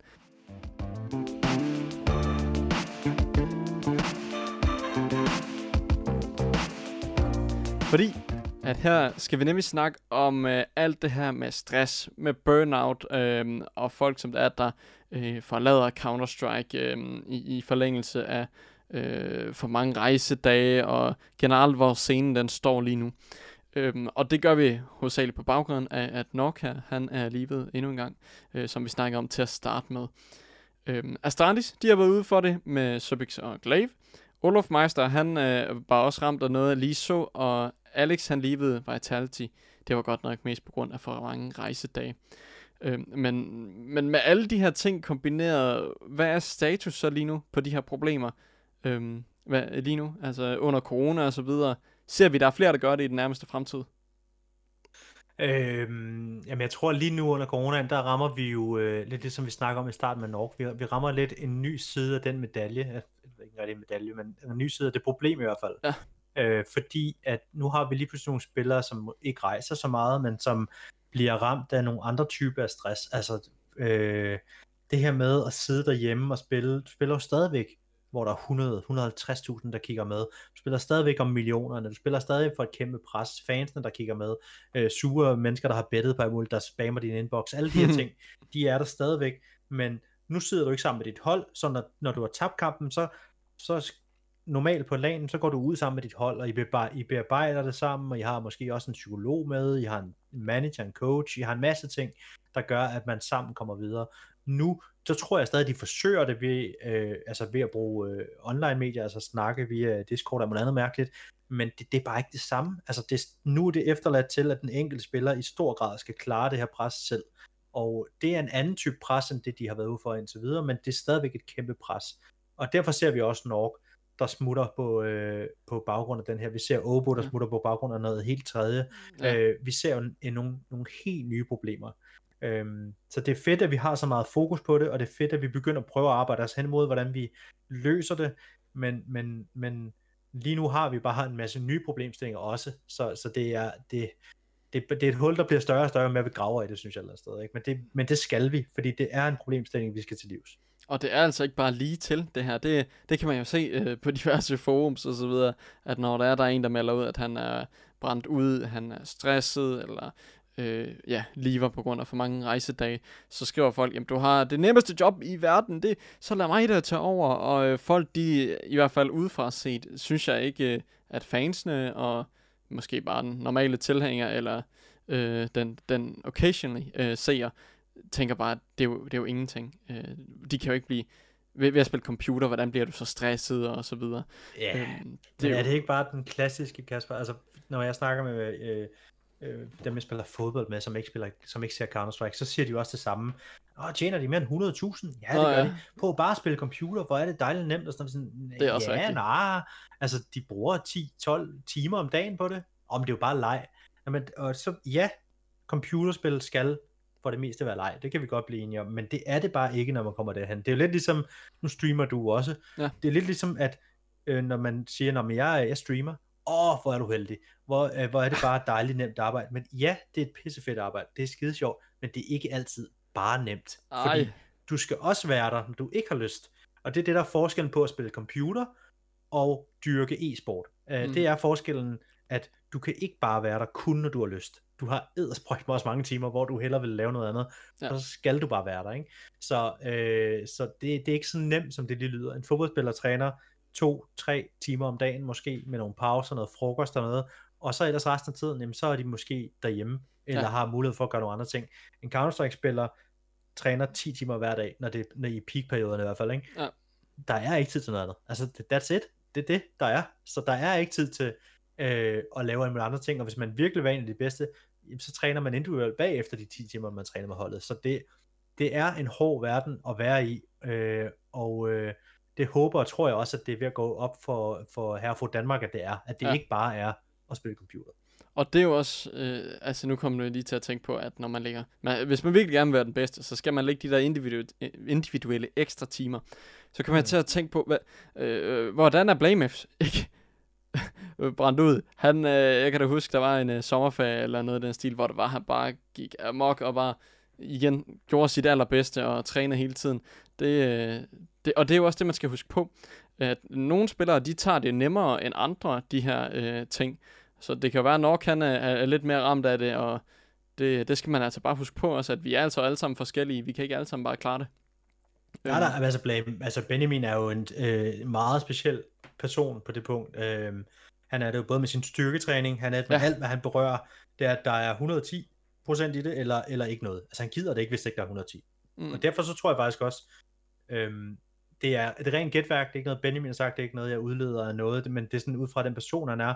Hvis der kommer et tidspunkt, hvor at Blame F's øh, karriere om et år, om to, går lidt på held, øh, han er typen, der arbejder sig, kunne arbejde sig ud af det, men jeg tror også, han er typen, der vil sige, hvis det går på held, hvis det begynder at gå dårligt, han røver ud af et hold, han kan ikke lige finde melodien, så tror jeg også, han er typen, der siger, så gider jeg bare ikke mere. Så stopper jeg, så laver jeg noget andet, så går jeg 110 ind i noget andet, fordi nu har jeg ja. givet det det allerbedste, jeg kunne, og det var tydeligvis ikke nok. Øhm, jeg tror ikke, han kommer dertil, fordi han er så enormt dygtig, mm-hmm. øh, både som indgame leader, men også som spiller.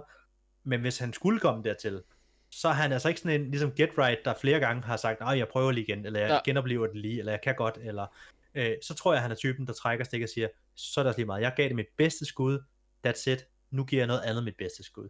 Så han vil være sådan en type, hvor at Øhm, at hvis der lige pludselig i om to-tre år kommer en periode, hvor det ikke går godt, at han bare siger, tak for i dag, nu stopper jeg. Altså han kunne godt være typen, hvor at man en dag klikker ind på HLTV og tænker, what? Ja. Skete der der? Øh, hvor at han ud af det blå siger, nej, det har jeg ikke lyst til mere. Lidt ligesom jeg føler, at man øh, gjorde med Alex i Vitality. Ja. Øh, fordi jeg havde hørt det på jointrummerne, men jeg slog det egentlig væk og tænkte, no way, at det sker. No ja. way, at han selv smutter for et af verdens bedste hold nu men det gjorde han, og det samme kunne jeg egentlig godt se Blame F, hvis det skulle være om nogle år gøre, hvis det er det, han har lyst til. Ja, og man kan også sige, når det er, man har givet sit bedste, hvorfor skal man så, jo, så kunne man spille for nogle fine lønninger og sådan noget, men ja, hvis han er, som du siger der, øh, med de 110 procent, så nu har han givet det, så kan han jo ikke give mere agtigt. Øhm, men det kan, men nu må vi jo se. Altså, jeg tror, hvis det her komplekst noget, hvis nu det nu ikke går om et års tid, så tror jeg helt klart, der er andre, der gerne vil have fat i ham. Det er jeg ikke i det, tvivl om. Det er der. Det, det er, er jeg ikke i tvivl men, om. Altså, men, men i forhold til stresstingen, så, så, han er sådan, han er lidt, han er lidt øh, undtagelsen i reglen, ikke? Øh, mm-hmm. Han er svær at måle det på, fordi sådan er alle spillere ikke, men sådan er han, øh, og det er han måske i de fleste ting, han laver, så, så, så der er et stressrelateret problem, det er der helt klart, og øh, så er der altid spillere som Blame F, som træder ud for den norm, men, øh, men sådan, generelt set, så, så er det, så er det eddersprøjt med et stort pres, der ligger på de spillere. Det tror jeg på. Og, og hvad, hvad skal vi så gøre for at fikse det? Uh, Astralis, de har jo gjort det, at de har lige givet dem en, en lang pause her, og annonceret det her med 6. og 7. spillere, så at de kan få lov til at få de her pauser. Øhm, er det turneringsskemaet, der er noget galt med? Skal vi have færre turneringer, så der at de har øh, mere tid? Øh, eller, eller er det noget internt i organisationerne, som for eksempel sportspsykologer osv.? Øh, jeg er godt, godt klar over, at du ikke lige præcis har øh, løsningen på det, har kuren for det hele, men øh, det kan være, du havde nogle idéer til, til, hvordan det kunne forbedres.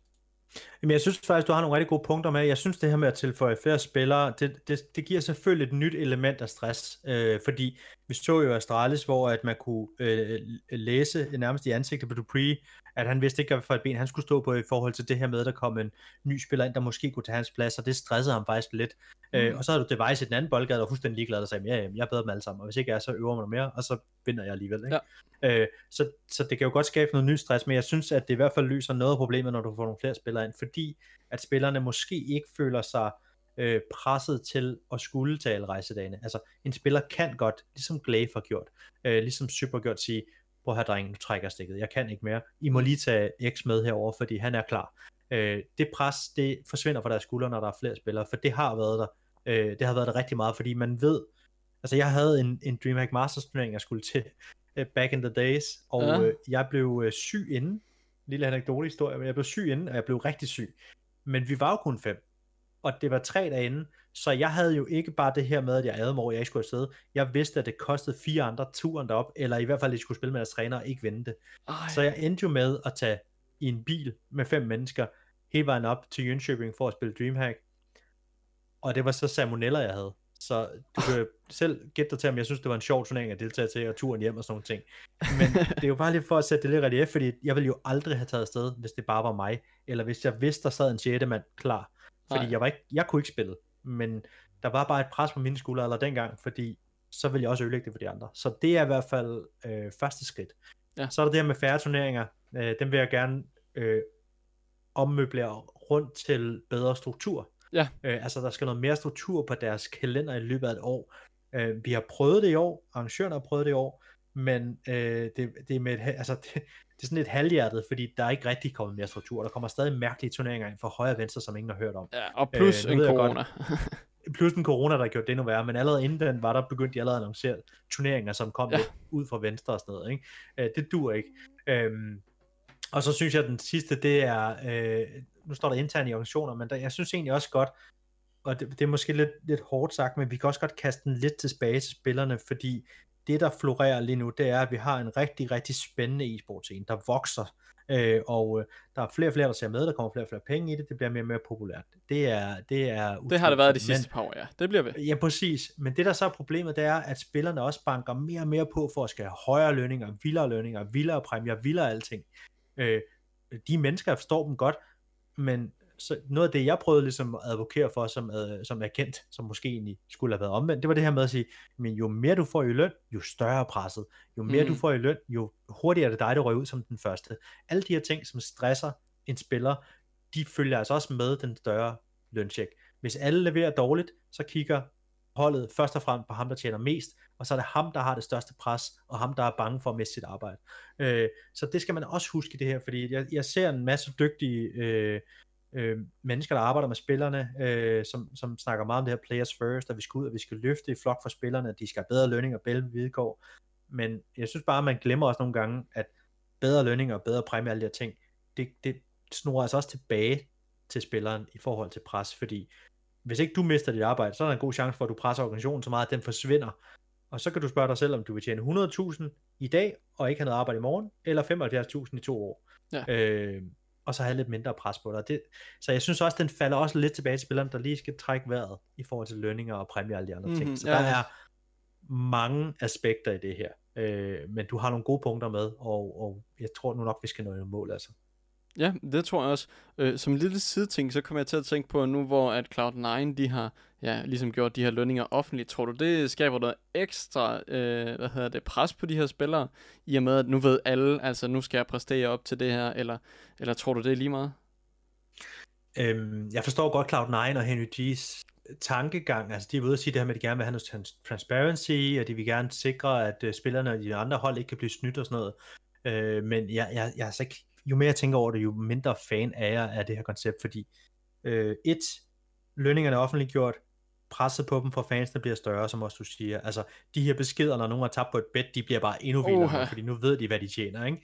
Ja, det øh, og det kan ikke være rigtigt, du ikke kan levere bedre end det her, og bla bla bla, ikke? Min syge må spille bedre og sådan nogle ting. Øh, det er pres nummer et. Og pres nummer to er, at der er altså bare forskel på lønningerne i NA og i EU. Og endnu mere, hvis vi tager øh, Østlandene med. Øh, NA er absurd godt lønnet i forhold til det meste i Europa, og ja. et triple, tidoblet af, hvad østeuropæiske spillere får som gennemsnit. Øhm, så det, det er meget fint, at man i USA, The Great Big Country, har en masse sponsorer, en masse penge og en masse fans, der gør, at man har god økonomi, og dermed kan give rigtig gode lønninger, men øh, Europa, øh, store, altså størstedelen af organisationer i Europa har bare ikke den samme danskart, det samme øh, netværk og det samme sponsorat endnu, så de kan ikke følge med på det, og østeuropæiske klubber kan overhovedet ikke følge med på det. Nej. Så det kan godt være, at man går ud og siger, at vi vil gerne skabe gennemsigtighed, øh, men jeg kan bare ikke se den gennemsigtighed øh, hvad kan man sige, hjælpe ret mange andre end Cloud9 og de andre NA-klubber derovre, fordi næste gang der er lønforhandlinger i Navi, for at tage et godt eksempel, eller ja. noget andet, øhm, så tror jeg, at snakken bliver en anden, end den gjorde sidste år, fordi nu kan de kigge på, hvad, hvor sikkert de andre får og sige, jeg er bedre end dem. Ja, det kan øh, godt være, at det, det går det, hen og... Det tror jeg faktisk ikke hjælper nogen, hvis jeg skal være helt ærlig. Nej, jeg tror også godt, det kan gå hen og, og give nogle problemer der så, fordi så forventer de, at ja, simpelthen han skal da have mindst øh, det der, og øh, jeg ved ikke hvad. Øhm, men det, det kan jeg faktisk også huske, det så jeg i, i, i Jack Etienne's uh, part 2 her, hvor der han også nævner, at i, jamen, hvis man har et amerikansk hold af det, så er det langt nemmere at få kapital og få sponsorer, men er man et EU-hold, så skal man til at have sponsorer dedikeret til hvert enkelt land, øh, en sponsor lige øh, til Danmark, så skal vi henvende os til det andet land, så det var også lidt sværere, så det har sikkert også noget øh, med det at gøre. Øhm, men det var i hvert fald bare lige en, en lille indskydelse, hvor man også kunne mm. se, at øh, der er altså lige det ekstra forskel, øh, også selvom at niveauet, ja, det ved vi godt, det er højere i Europa. Øhm, så, så stressen i Counter-Strike, den er her nok lidt endnu, det kan vi ikke komme udenom. Men Desværre. vi begynder lige så stille at lægge mere fokus på det, og det, sådan skal det også være jo. Sådan skal det også være. Og både i pro-scenen, men også øh, blandt de, de semi-professionelle og så videre, at øh, de skal heller ikke presse sig til at bruge alt deres tid på at, at, at, at gøre, øh, man kan sige, og, og så øh, have alt for meget pres også, øh, for at opnå den professionelle tilgang. Nej, tingene skal i hvert fald bygges op ja. øh, harmonisk, om man vil, ikke? Og øh, det, det skal både spillerne, organisationerne og turneringerne huske i det her, fordi det er også med til at skabe stress. Ja, fordi vi alle sammen vi er afhængige af hinanden i den her branche. Det er der ikke noget at sige oh, til. yes. Altså, hvis der, ja, hvis der ikke var nogen spillere, så var der ikke nogen turneringer. Øh, var der ikke nogen turneringer, var der ikke nogen, der spillede. Og øh, broadcast osv., der kan man øh, ævle om det i meget lang tid. Øh, vi har allerede ævlet om Counter-Strike i meget lang tid i dag. Så øh, jeg tror faktisk, at øh, vi slutter episoden her. Øh, det var ja. en kæmpe fornøjelse at have dig med. Jamen, gerne en anden gang, det er super hyggeligt, og så går jeg altså også efter alle to point i uh, Get CSGO. det er fantastisk. Uh, så må vi se, hvem der, hvem der klarer lige så godt. Hvem ved, næste gang kan det være, at vi har en helt anden leg klar. Uha. hvad det er, det ved jeg ikke. Det kan være, vi, det kan være, vi leger Get, hvad du sagde i sidste afsnit. uh. Ja, det bliver godt nok svært. Nå, øh, i hvert fald tak fordi I alle sammen I lyttede med. I kan følge Dennis på alle de sociale medier. Det er du er på Instagram, du er på Twitter, jeg går ud fra Facebook og Twitch og det hele. Hele pakken, hele pakken. Og så skal man bare lige VNG CSGO, fordi at VNG åbenbart for kort til at være på de forskellige steder. Så der har jeg valgt et godt nick, vil jeg sige. Ja, det er perfekt. øh, så gå ind og følg det, og øh, følg med i alt, hvad han laver. Skriver selvfølgelig også en masse om alt det aktuelle, der sker, øh, hvis der man skal have hans indblik i det. Ellers så er Livs podcast øh, at finde her på Spotify, på Apple Podcast og på alle mulige mærkelige tjenester, øh, som der jeg ikke bruger. Og, øh, og ellers så er vi selvfølgelig også finde på Instagram, Facebook, YouTube, Twitter. Og så kan I selvfølgelig følge mig, Kasper, på Twitch, Instagram, alle de sociale medier, som der I har brugt en masse af under corona. Og øh, med det er der ikke meget med andet at sige end øh, tak fordi I lyttede med, og øh, så skal I huske at følge med på Zulu næste gang, der bliver sendt. Det er perfekt. Tak fordi I lyttede med.